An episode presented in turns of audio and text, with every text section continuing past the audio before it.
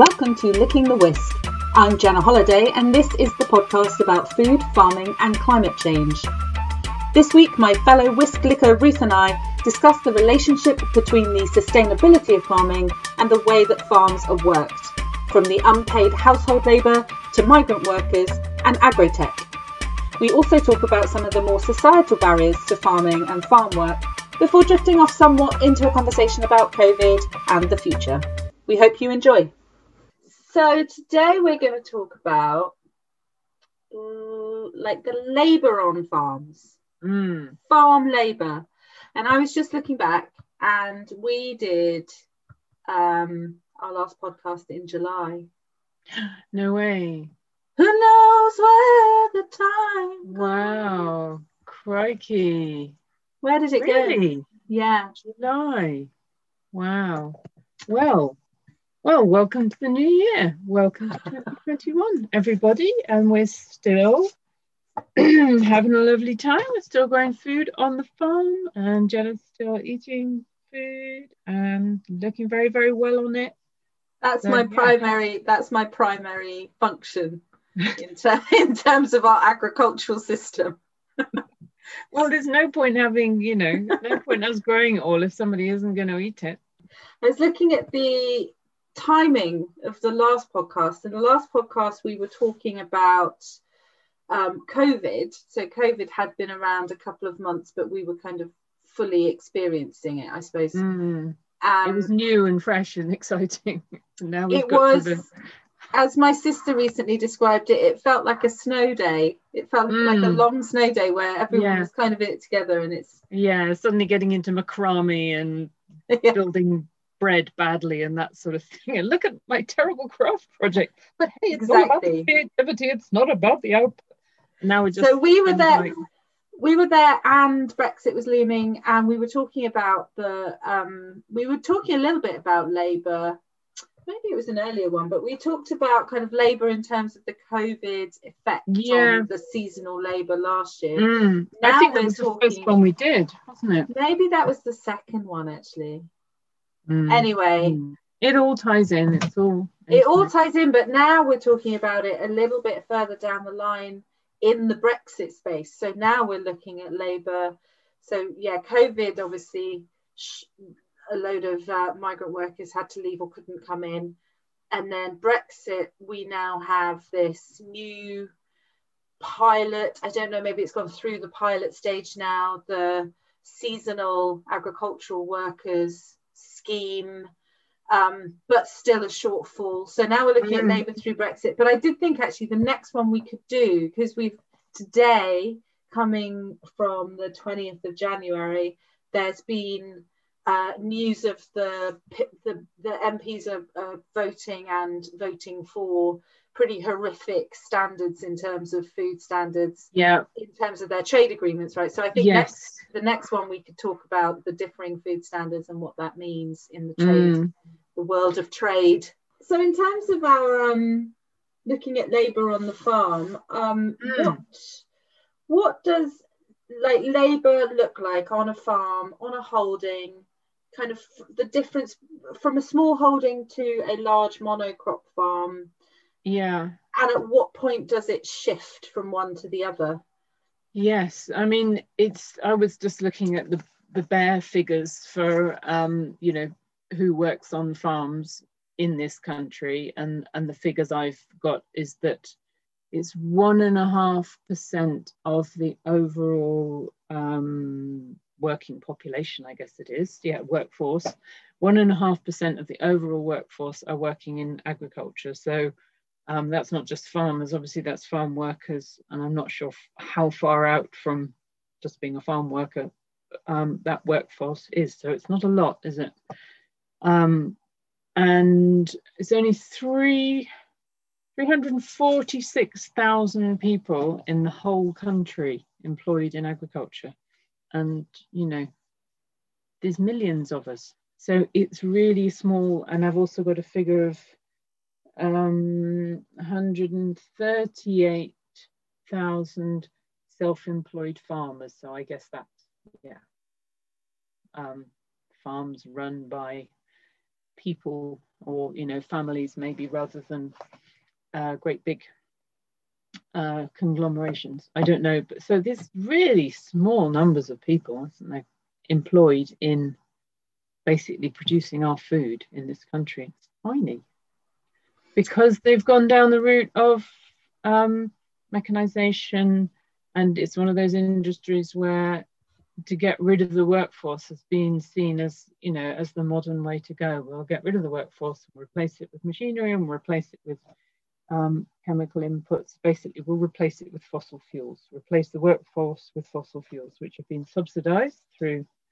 you know, red diesel, and yeah, just all the fact that fossil fuel products cost a lot less than employing people.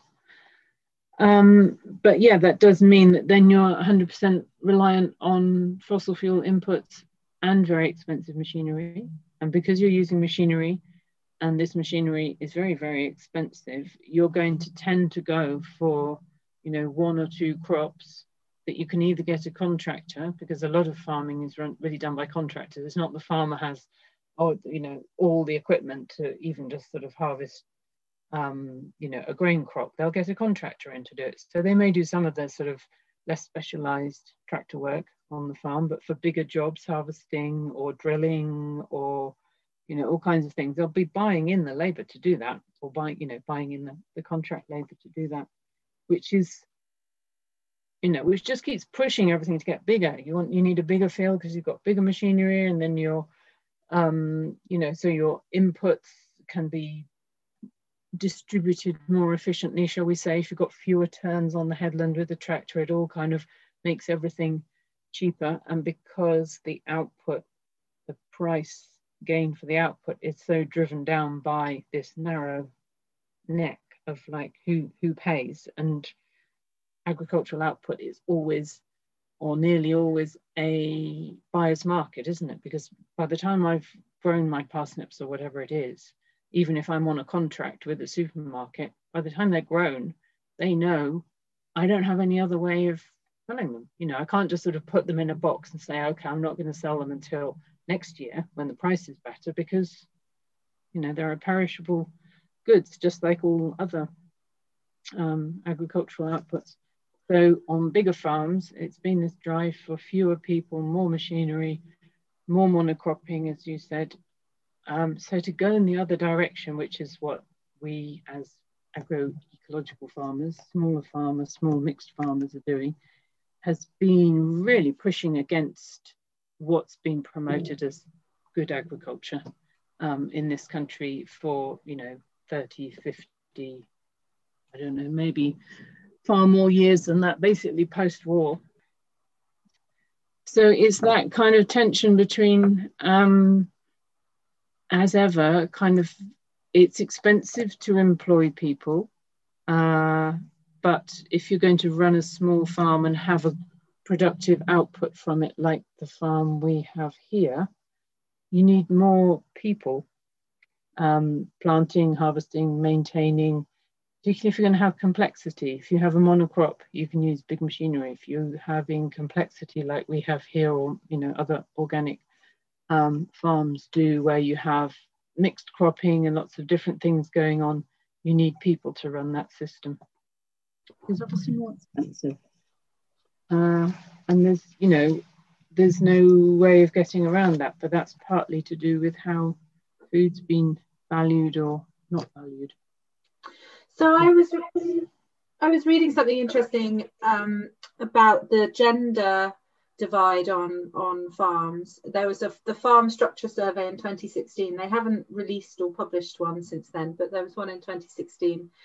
And mm. um, unsurprisingly, most managers and holders are male and often the same person, like around 80 to 85 percent, like huge, significant yeah. numbers. Mm. Um, but when you go into the smaller farms, so firstly, the majority of family workforce are female so family workforce is a little bit of a um, shorthand for free unpaid labour, right? Yeah. Um, and and this and it's it's a more significant phenomenon on smaller farms. So what you're describing is, you know, this the the the, the smaller scale agriculture essentially only works if a significant amount of labour comes from unpaid labour, and that is predominantly in the UK from female labour, and it's female part-time labour. Yeah. Um, so you know, looking after the kids, looking after the household, and then also feeding the livestock, doing some harvesting, doing planting at busy times, Mm. whatever. Um, whereas when you get to the bigger farming infrastructure, you get, like you say, more mechan- uh, mechanization and predominantly you get men who are Yeah. being paid. it's true though isn't it and you know there's definitely a barrier there as you know in you know all the sort of stem um, professions of you know technology machinery engineering all those sorts of things are seen as well they are male dominated and so then of course that perpetuates because it's much it's much harder to be it if you don't see it um you Well, know, and- exactly, yeah, and and that's the thing. I think you well, well we know that there's more men than women in STEM. It's like 75% of STEM is made up of men and 25% is women, and that decreases the more you know the higher up the ranks you go. Mm, Um, so yeah, once you go into a mechanization space, you are more likely to get male workers than you are female workers, and that's something that hasn't massively changed. It is changing, but it's not massively Yeah. changing, and and it's slightly reinforced by the STEM meaning that the, the, the kind of gendered element of STEM meaning that, that the design is also designed by men. So you have Mhm. this kind of self-perpetuating scenario Yeah. where tech is designed by men for men, which they find it Yeah. easier to use yeah no i mean i've had scenarios here um when when we have our you know women's uh, farm working weekends where you know quite a few of the people who come are coming from smaller farms than this and and they may be you know they haven't been to agriculture college or whatever they've come from another another background perhaps and they've started off working on quite small farms you know market gardens or what have you. And um so i do just sort of like little have a go on the tractor sessions just to kind of like almost just to kind of like you've done it now. You see it's not that difficult. But you know sometimes i'll realize that um because i operate quite old machinery that i have to once i've shown them how it all works i have to get back on the tractor to release the handbrake for them because the handbrake is quite tough. Or even a case of sitting on the on the seat they can't reach the clutch without standing up. You know i just kind of sort of farmer shaped i'm quite tall and quite wide and strong and you know um but yeah like I say it's not it's not really designed. And then that becomes another barrier. And and and i hear so often the thing about uh you know sort of if women do go and have a go at this you know or, or go and work on a more mechanized farm they have they've got this whole sort of psychological thing of like okay so now i i'm going to be asked to to do some mechanized work. Now here i am representing the whole of womanhood operating machinery and i have to either appear competent or i have to if i make a mistake it's you know it's because i'm female. Whereas there's none of that kind of baggage that comes with a guy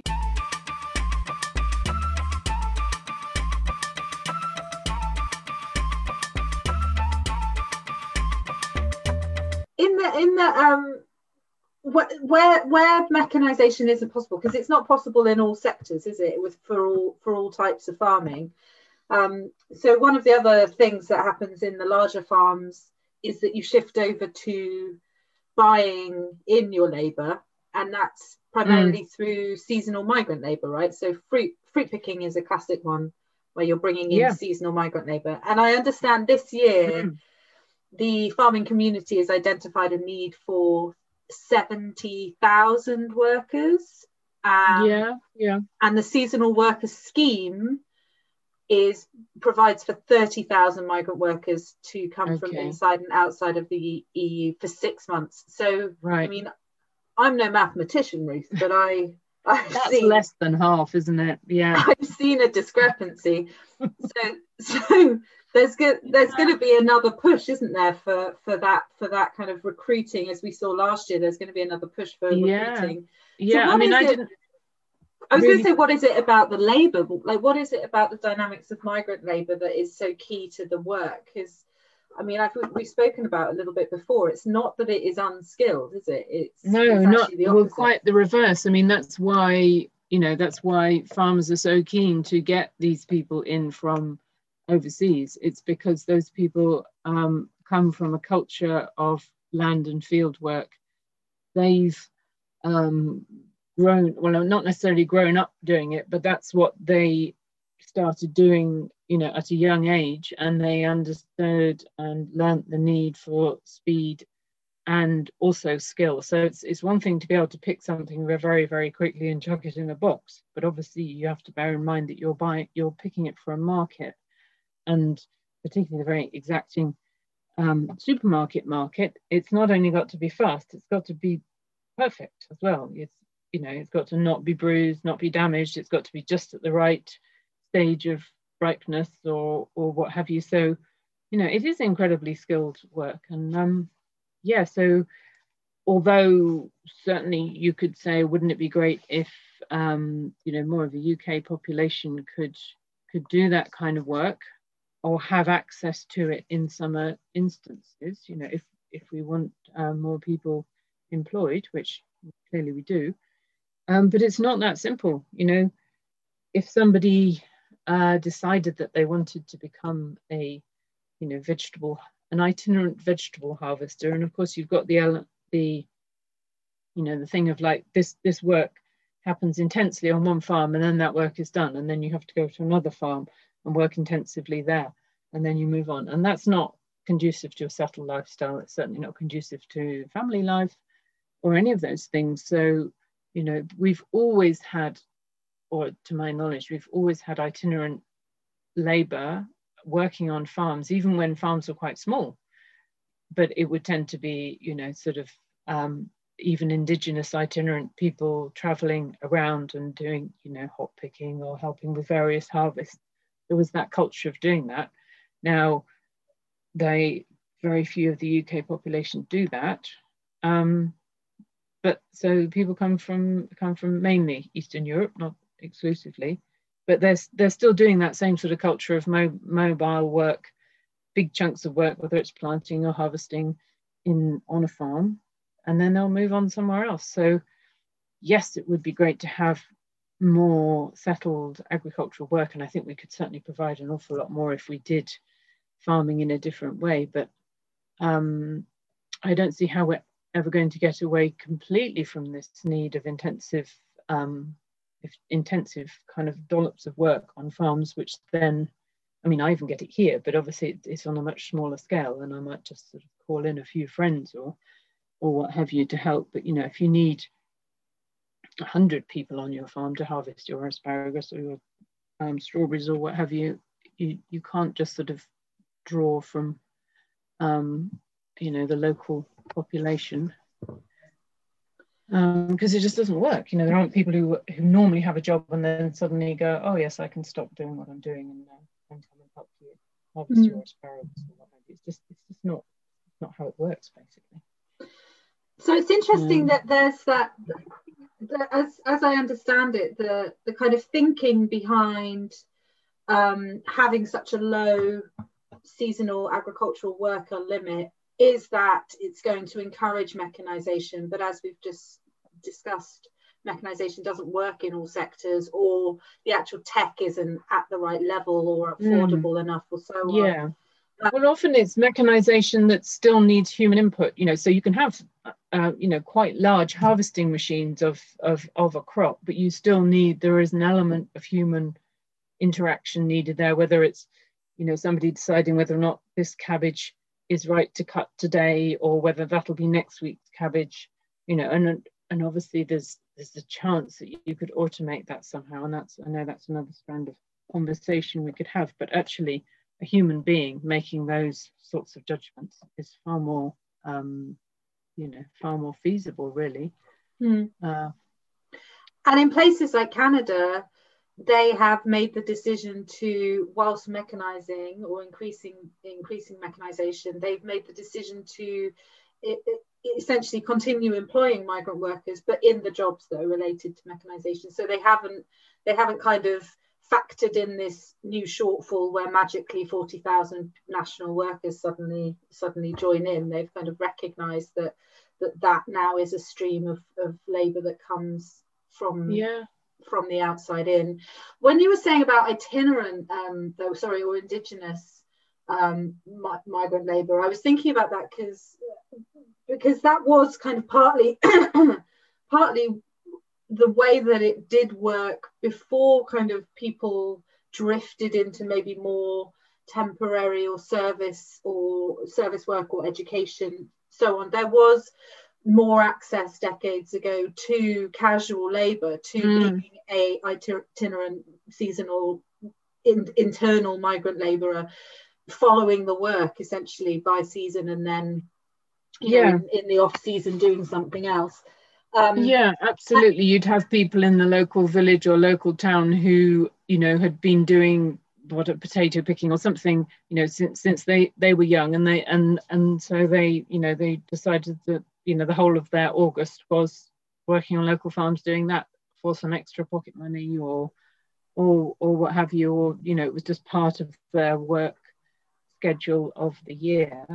But it's um, it's much more difficult now to there isn't really a sort of um, an employment uh, category that's called casual labor now so you either have to be um, paying people on a PAYA PAYE basis and set all that up even if in technically even if you just want them for a day. Or uh, these people already have to be self-employed registered self-employed and then you know they may just come and you sort of contract them to do a week for you. But then of course it's like well if you've got somebody local who is self-employed in that kind of area of work when you want them everyone else wants them. You know it's that sort of scenario which is kind of a bit like contracting but it's you know a different sort of a different sort of work so it would be nice if we could have some um, useful system like that, just so that, you know, maybe even, you know, just younger people, students in their summer holidays could do that kind of work and it becomes a habit of theirs, whether sort of full time, part time. That's going to take time, isn't it? It's not just going to happen this year unless we have some sort of intense drive to send all our youth out to the fields like, I don't know, I can imagine the poster.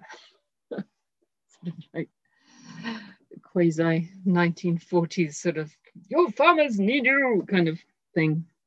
Um, I can't. Yeah, I mean there was a bit of that, wasn't there last last year with uh, you know mobilizing the land army and and lots of people were were pretty keen that you know like a, a reasonable thing to do and to even want to do but of course the reality is slightly different um, maybe to what a lot of people were expecting in terms of the work required, the accuracy of work required, the accommodation that they were going to be staying in. You know, it's not it's not quite as uh, you know quite as the rural bliss that it might be painted as. And that's another you know another point to discuss is like what kind of work are we creating on our farms? You know, why why are we creating work that so many people really don't want to do you know like you say this have drifted off into um, service industries and you know retail or hospitality or what have you which is not an easy ride by any means but um, compared with sort of really hard at it um, field labor which can obviously be either very hot very cold very dirty, very monotonous, very um, very repetitive, hard on your body. If you if it's done that way, then quite understandably that not a lot of people want to do that. So why are we designing, you know, growing systems that require people to do that? It doesn't really doesn't make sense, does it? The growing systems that dominate are those that are less pleasant to work in as a labourer is what is what I'm hearing. Um, those larger growing systems where you would need yeah. to be buying in seasonal labour, it's going to be the type of work that is going to be monotonous, backbreaking, skilled Mm. so you have to still have Yeah. attention to detail you have to know what you're doing it, you're going to be held accountable to it you're probably going to be paid somewhere Oh yes, along you will be paid according to your it skill and Yeah. speed. And people will do it because it's just for a short block of work. And if you're coming from an Eastern European country and you know you're thinking, okay, I'm going to have to work like a demon for three months, it's not going to be great. I mean, I might have some nice times, but there's you know it's just a short block of work, and then I can either go home or I can go and do something else. And I've got this big wodge of money to go and do something else with. Um, you, it, it would be quite unusual, I think, to find that many people who are prepared to work at that relentless rate all year round, um, or even, you know, sort of nine months of the year, just as their regular job. It was, you know, you'd, you'd have to have a an army of superheroes. um, you know, so if we want to make farm work, farming, growing good food, an attractive, um, you know, career proposition, we've got to change that, I think. is the shift that is the shift though like slightly reselling or you know kind of repackaging the idea of what agricultural work is Mm, So kind that's of- definitely part of it, isn't it? That it's, you know, it has certain kind of um, tropes associated with it. Um, I think I've spoken about this before about this whole idea that farming has to be 24 7. You know, that once you're a farmer, then you're just basically stuck on your farm and you can only do that for the rest of your life. And that's not really a very attractive prospect to a lot of people. And it's like, no, it doesn't have to be like that. But it, you know, we as farmers have even kind of bought into that culture because it makes us sound all kind of like gnarly and kind of you know superheroes and all the rest of it um but it's it's sort of you know you've you kind of back yourself into a corner in that way because then a lot of people would go well i don't want to work 24 7 really really hard and um and not make very much money. No no thanks i don't want to do that. Um so yeah we do have to kind of not just repackage the image of it, but actually redo the actuality of it so that you know, it becomes something that people um, people want to do. They can, you know, they're attracted to sort of elements of it, of the, you know, working outdoors and working with living things and producing food. You know, there's lots of really, really good things about it, but the way that it's operated at the moment, um, there are quite a few things that would pe- put an awful lot of people off too. So it's like, how do we, how do we change that?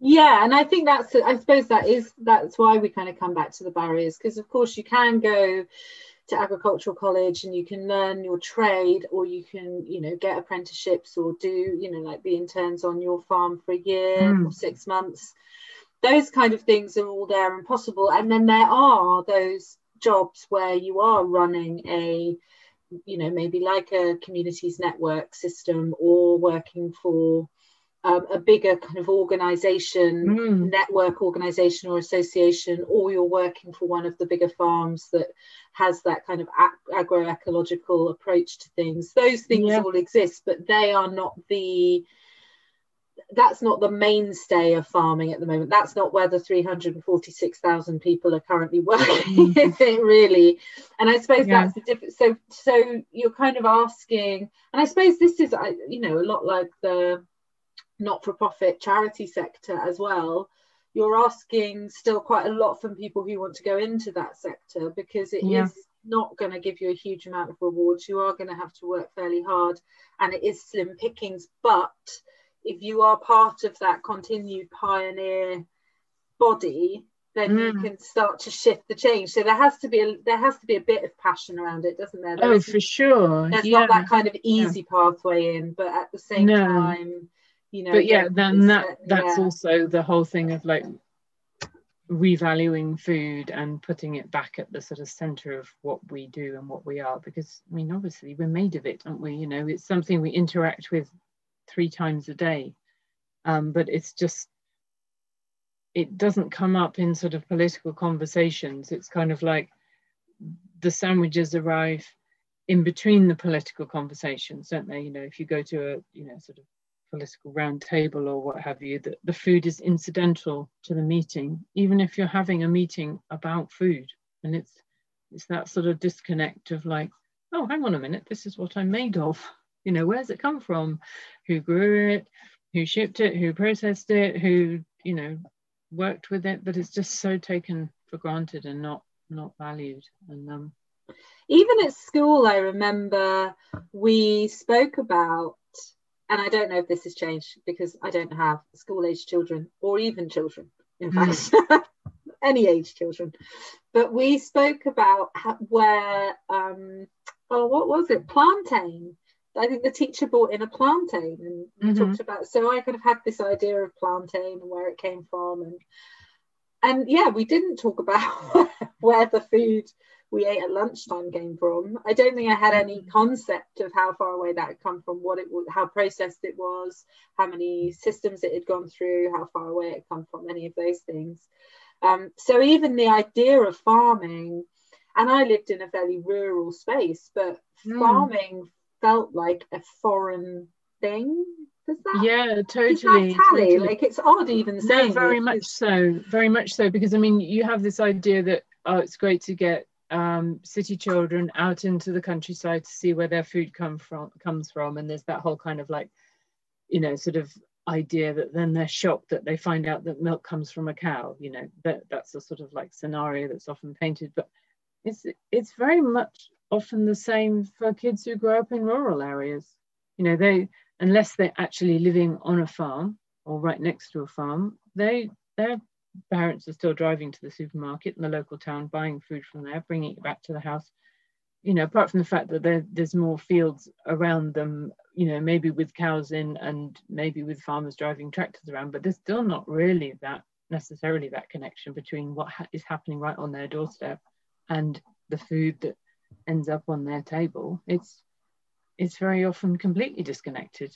So yeah, it's um you know maybe in some ways in the in some cities if you've got allotments there or you know community growing um, spaces potentially there's more connection for some of those children with food and where it comes from than there is kids growing up in um, you know sort of areas where there's big agribusiness going on. All they see is there's like big tractors driving past no concept of what they're doing. Um, so yeah it's um yeah, I'd agree. I'd, I'd say actually you, you're right that the probably the one thing I did have any concept of was that milk came from cows because the main farming, as far as I was concerned, farming was basically livestock because I, mm. I didn't I don't think I recognized the arable stuff and I don't even think no. I I don't even think I saw the fruit picking that we did in the summertime you know when you pick your own I didn't mm. see that as farming I don't think either no.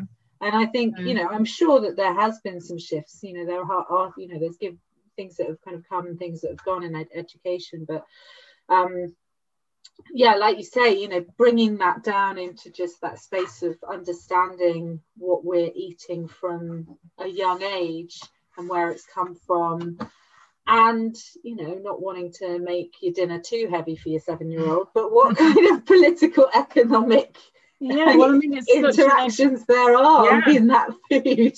It's such a tool for education isn't it? In terms you know you've got all your science there you've got your maths there you've got all your you know yeah your politics your geography. It's it's just everything really. So um yeah i'm surprised in a way that it's not used more but maybe it's because of it it is quite politically loaded because then once you start asking where you know where's the coffee come from or where's the soya come from and, and all these things. But there seems to be a great degree of interest in you know food and its provenance at the moment. There's a big sort of you know vegan thing going on amongst amongst the young people, uh, which I'm not I'm not advocating for ve- veganism in and of itself, but it is asking, you know, it's it's asking the question of where does my food come from? What effect does it have on you know the on the environment what effect does it have on animal welfare so you know it, you know it's it's more the answer to you know uh, you know is veganism helpful is uh, another podcast in itself but just the fact that you know people are asking that question and making decisions about their food as an ethical choice rather than what do I want to eat.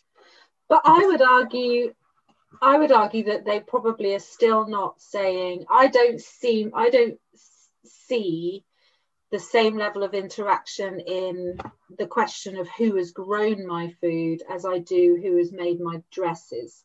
So working no. in like migrant labor, working in the area of labor exploitation, forced labor trafficking, those that kind of broad, broad sector. Um, increasingly we have seen consumer power being levied in the fashion industry. Mm, and people starting to join the dots between what they're buying and like you say provenance and the provenance part of that question being who's made it where did they come from what were their conditions. I'm not sure i see that. We see it in maybe a couple of different sectors but i mm. think it's pretty sector specific. I don't think people are looking at their food and thinking about who has made it or who has picked it no. yet. So no, maybe I mean, bringing that labor conversation into yeah. the food sector maybe that's partly how it starts to i mean it, it doesn't do much to diminish the argument that farm labor is very hard but it does kind of help to just i suppose strengthen the argument that the, the predominant farming structure is unsustainable and based on exploitative labor and so on yeah. so that you can start to see you know increase that advocacy towards the alternate and, mm, and, mm. and the system yeah. where labor is fair and, and work is decent and so on yeah, it's interesting, isn't it? Because I mean, you know, the fair trade label has been around for years, but that's always been associated with imported foods and not saying there's anything wrong with that. And I couldn't even necessarily speak to how effective the fair trade um, scheme has been, but it has been that you can you can sell bananas, chocolate, coffee, uh, tea, and other commodities under a fair trade label and justify paying more or justify charging more for it. I don't know what the numbers are in terms of how much more the, um, the farmer gets, but there is that concept of fair trade, but it always seems to be associated around imported produce, which I, I guess is based on the assumption that if it's grown in the UK or grown even in Europe, then therefore, you know, the labour conditions must be okay you know, because it's in it's in the Western world, and um, you know, we could we could provide plenty of evidence to show that that isn't the case. But you know, people don't necessarily, you know, it's another consumer choice that then people have to think, oh, oh, so now I have to find out who, you know, who picked my cabbage or who grew my wheat or who, you know, made this ready meal. It's like another, but it's like, yeah, if you want to make ethical food choices, and hopefully we all do, then yeah, you need to find out about these things. I think if consumers educate themselves from the base up in terms of seasonal food, local food, labour, you know, provenance, sourcing, then they can make those choices based almost put it through that filter, put it through a filter of uh, food sovereignty or put it through the filter of agroecology. Does it, you know, does it tick enough of the boxes for me to think that this is a good purchase rather than that? I think, you know, I think it can become a habit to suggest that people can't manage to think about those things. I think it's a little bit um, insulting to people's intelligence. Mm. There are various organizations that now work specifically to provide all of this information so you mm. kind of don't have to. Um, Oxfam have various uh, programs. They have behind the barcode, and then mm. there's labor behind the label is the oh, okay. is certainly a fashion one, but may also be in the farming industry. Because I was just thinking, you referenced the Spanish tomato. Uh, industry earlier on, but I know the Italian tomato industry, and specifically for tin tomatoes, is um, a huge site of labour exploitation and has mm. been written about in quite broad terms in terms of kind of the mafia's control over forced labor yeah. and the tom- and that's you know that's just the tin yeah. tomatoes that's going in your everyday pasta mm, Every I know. yes yes exactly um so and of course there is going to be a large in- element of those industries not wanting to have that exposed because you know it doesn't it doesn't look great does it so there's going to be a sort of pushback against that. And then even if people do find out about, you know, the, the horrors of the Italian tomato industry, um, then what, what do they have instead? What do they use instead? You know, is there an alternative, viable alternative um, to that? Uh, so yeah, I think there's all kinds of opportunities for people to, you know, to come into farming to I say exploit those niches. Exploit's the wrong word, but to you know to fill those gaps where at the moment people find it really difficult to make good choices or to access good food that's not um, you know out of their price range or is so complicated to get hold of that they they give up sort of thing. Um, but it is building on that consumer awareness and and you know caring about these things. I think people do care about these things, but it sort of feels like, oh, well, I don't know what I can do. And does it make any difference? You know, it's just a drop in the ocean. And it's kind of like, well, of course it's just a drop in the ocean, but that's what the ocean is made of, isn't it? Lots and lots of drops.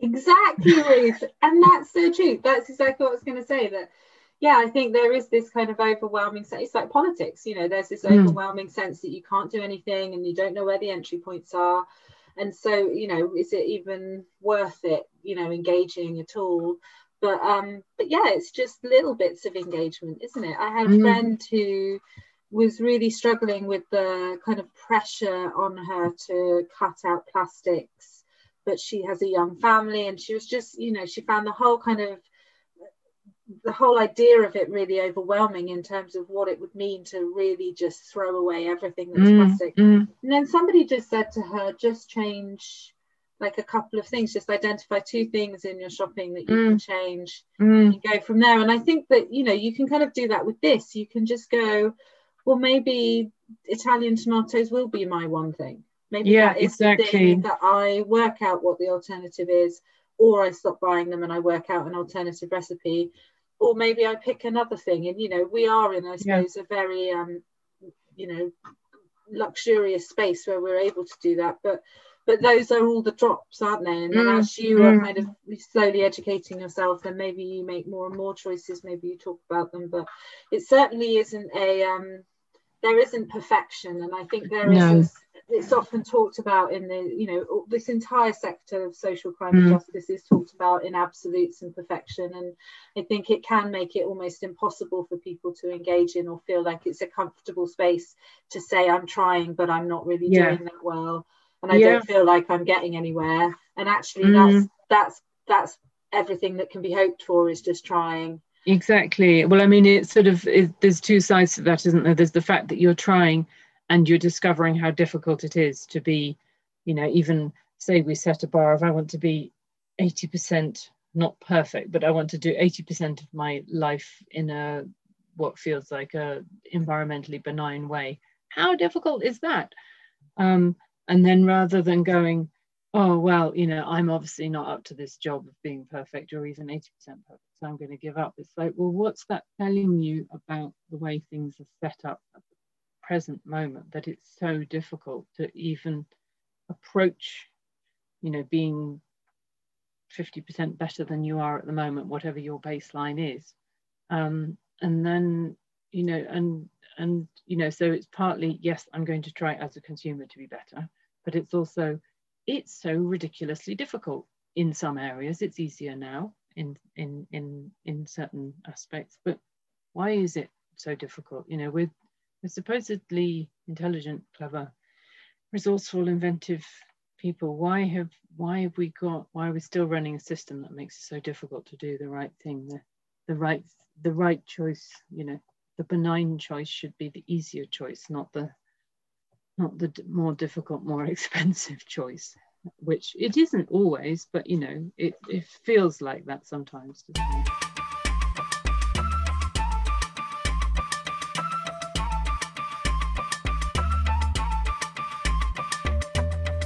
Anywhere that you like? I know the Land Workers Alliance, obviously, they're looking, they're always advocating for kind of moving towards agroecology, which deals with all of these things. So, kind of mm. localizing food, localizing labor, um, reducing carbon, but also potentially, actually, like you say, reversing the system.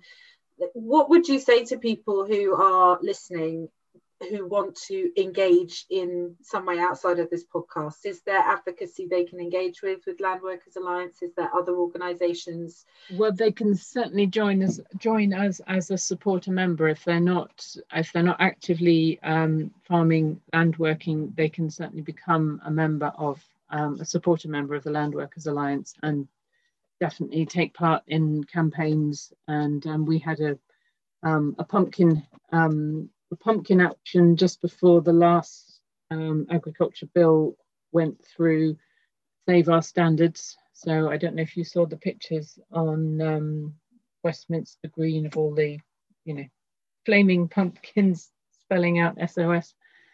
Uh, yeah, so we do lots of actions and um, and campaigning, and we're you know we're really we're. I mean, I've been holding this um, uh, membership support system. Now we have a, have a paid person who does membership support, but one of the things that we're also doing is collating all the talents of the people who are members. Um, you know, so in all, all kinds of you know different different talents that people may have that they can feed into feed into the organization because we've got loads of very sort of passionate interested people but um, we need to we need to really mobilize that. So uh, get our message out further and further. I suppose yeah. there's also just um, there's also just supporting through purchase decisions, right? Oh, um, for sure, definitely, yeah. Which is easier, I suppose. You know, maybe easier said than done. So for for me in East Devon, I think I think you your leaflet was maybe attached to the house sale details, but certainly yes, you were tied in with the tied into.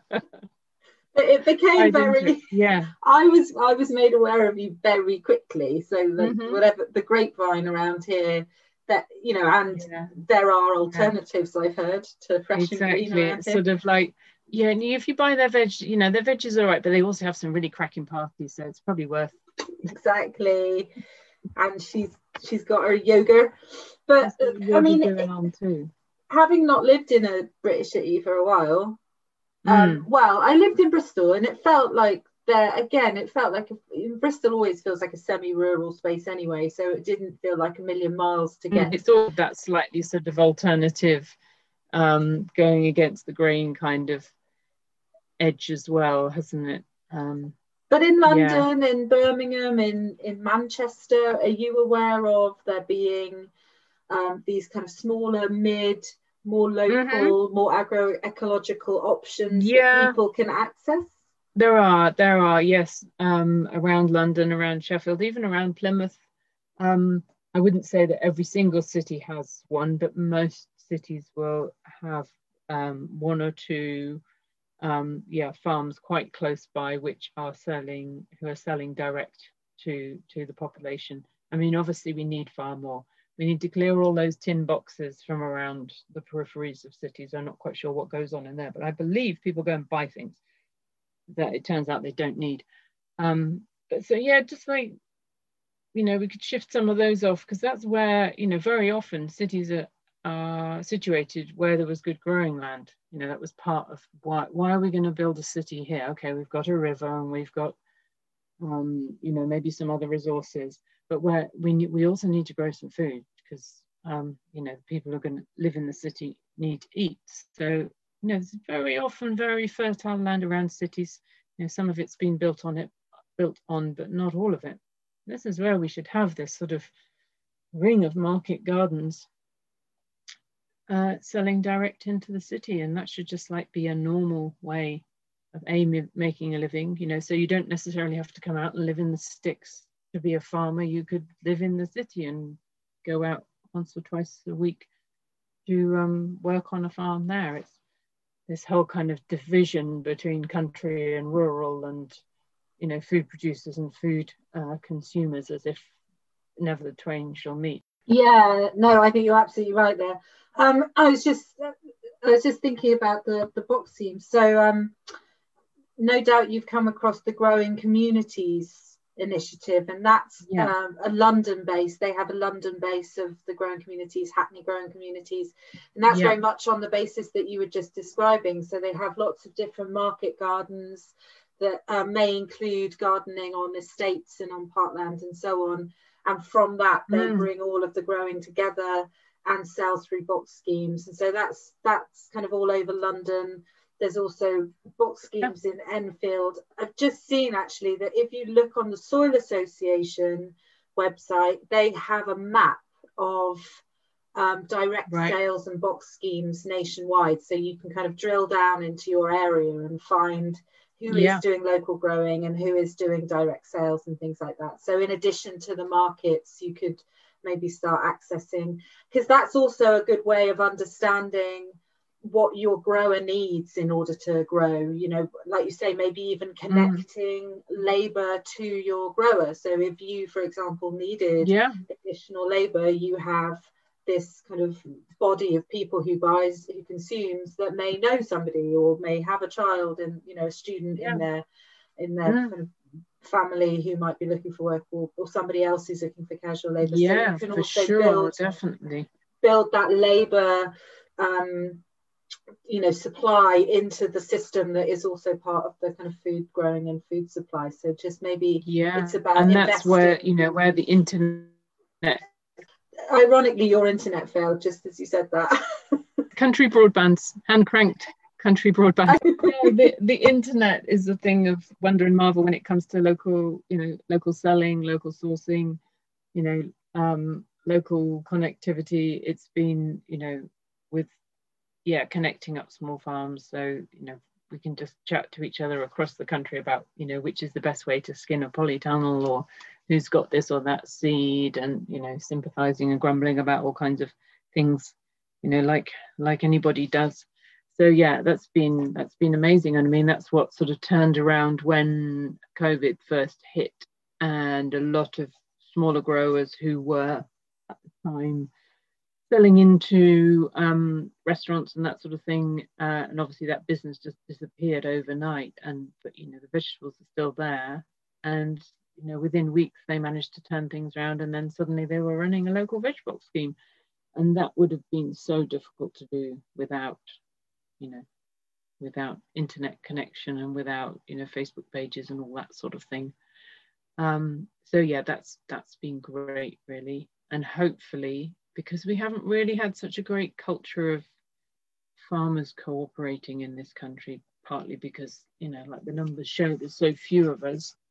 But there's something also, there's some, seems to be something in that culture of farmers in this country that we're just a little bit more insular and less willing to cooperate. Hopefully, um, we can get over that a bit. Um, yeah and actually because it is the classic divide and rule thing you know if you've got big big buyers big supermarkets going around and they're all kind of playing one grower or one milk provider or whatever against another you know who who wins in that situation if we don't have sort of solidarity with each other with other food growers and then of course there's the solidarity of the consumer for you know their regional farmers or farmers that they want to support because of the way they're growing or producing. So yeah, we you know we all need to become a bit less passive as farmers. We need to become a bit less passive as consumers of just like oh well, this is what what we're offered and that's what we have to take. Mm. we're all individually going oh well I have no choice, then of course you don't. But if you kind of do get together in organizations like the Land Workers Alliance or consumer organizations or what have you, then suddenly it's like, oh yeah, all these other people are thinking like I think. It's not just I'm some strange person um, who thinks that good food is important. So um, yeah, I think there is there's plenty of hope as well as you know with the current you know a certain amount of despair right at the moment. I think you know we could we could come out of this better off, mm. concentrated we don't if we pay attention yeah if we don't get to um, if we don't if we don't kind of lose our motivation in the ever enduring lockdowns then mm. I think you're right because I mean that was part of the, the the energy that came out of the the initial lockdown again for for build back better and what can this do for us you know re reimagining how we can maybe take the the lifestyle that we were living in that space and take it forward. And you you see the the thing is that you see the big businesses are not resting on their laurels. They're not going no. back to to the business as usual big businesses are going, hey, we have saved X amount of money because all of our people work at home and we don't have to pay office spaces anymore. Mm. In fact, half the time we don't even have to buy their computers because they haven't noticed that they're using their own. we're just going to. Are you talking them... from your own point of view here? yeah, we're just gonna we're just gonna let them stay at home. That works. Yeah. you know, they're not. They're continuously thinking, how is this gonna, you know, how can we you know make the most of this for our own purposes. And you know absolutely. and, and, why not? And we were doing the same we being kind of i suppose the extended community of people engaged in social and climate justice. I think we're thinking the same thing. And i think it's important to not you know lose the momentum and lose the will. Lose the mm. will. You yeah. lose the will to hope and to try um, and on this day of Biden and, and Harris's inauguration. Yeah, that is hopeful, isn't it? It's kind of yeah, it's not going hope. back to normal. It's going going forward to something better, because normal yeah. was wasn't brilliant for an awful lot of people. Yeah, I mean, even yeah. just personally myself, um, you know, obviously I've got quite a sort of nice beachy situation going on here, or you know, looks looks pretty much like that from the outside, but you know, even I was realized just how much I was rushing around and exhausting myself. And then, you know, there'd be times when I was thinking, oh, I don't want to do this anymore. It's all too much hard work. And it's just like, well, because you're just working too hard. Yeah. and I'm yes. sure lots of other people have realized that as well. And, yes. You know, endless productivity or rushing about and heat and light and noise just because, oh, look how incredibly busy I am. It's not necessarily, um, you know, what, what we need to be doing. Right. And we can hold on to, exactly, we can hold on to those hold on to those lessons and that's the thing you know you're talking about these you know farmers growers or processors or restaurants that all shifted the way that they were working in a way that is actually going to influence the way they work going forward. There were, you know, change people changed their behaviour in terms of their um, kind of green credentials on a on a home basis. Obviously, they changed in terms of how much they were driving, how much work they were, you know, commuting, things like that. Those things, mm. you know, we can hold on to all of those changes, right? Those changes that were actually quite individual that can yeah. end up being quite a structural change, can end up being quite mm. macro, mm. but ultimately we're all individually made. Um, yeah, and, and it just proves how. Yeah, yeah, definitely. And from sort of like looking at it from a, you know, climate ch- change point of view and all the other things that we need to do, you know, there was been this sort of like psychological drag of oh well you can't expect people just to give up doing dot dot dot or expect them to start doing x y or z. It's like you know that's unreasonable. And it's like oh look we did just do some massive changes and uh, that kind of happened overnight and it's more about will uh, will to do it than it is is it possible we've got the technology to do pretty much everything better. And, and that technology that we don't have, we're incredibly clever monkeys, if not very wise. It wouldn't really take us very long to work out far better ways of doing all of this stuff. Um, but it's, it's more about vested interests and who who profits, who wants things to stay the same because they benefit from them staying the same. And we want to suffer. And our message, I suppose, our message of hope is that what we were able to see through this pandemic is that individuals can make those structural changes. It doesn't just need to be those people who have an investment in power structures. Mm. And so we say continue using your individual power for consuming, for organizing, for advocacy towards a more sustainable food and farming system. For people and for the planet, Ruth. exactly, for all of it. yeah, no, totally, and and for and for tasty dinners as well. You know. Oh, let's not forget tasty dinners. Thank you for listening to Licking the Whisk. If you have any comments or questions, please feel free to contact us through Instagram at Licking the Whisk or email us at lickingthewhiskpodcast at gmail.com.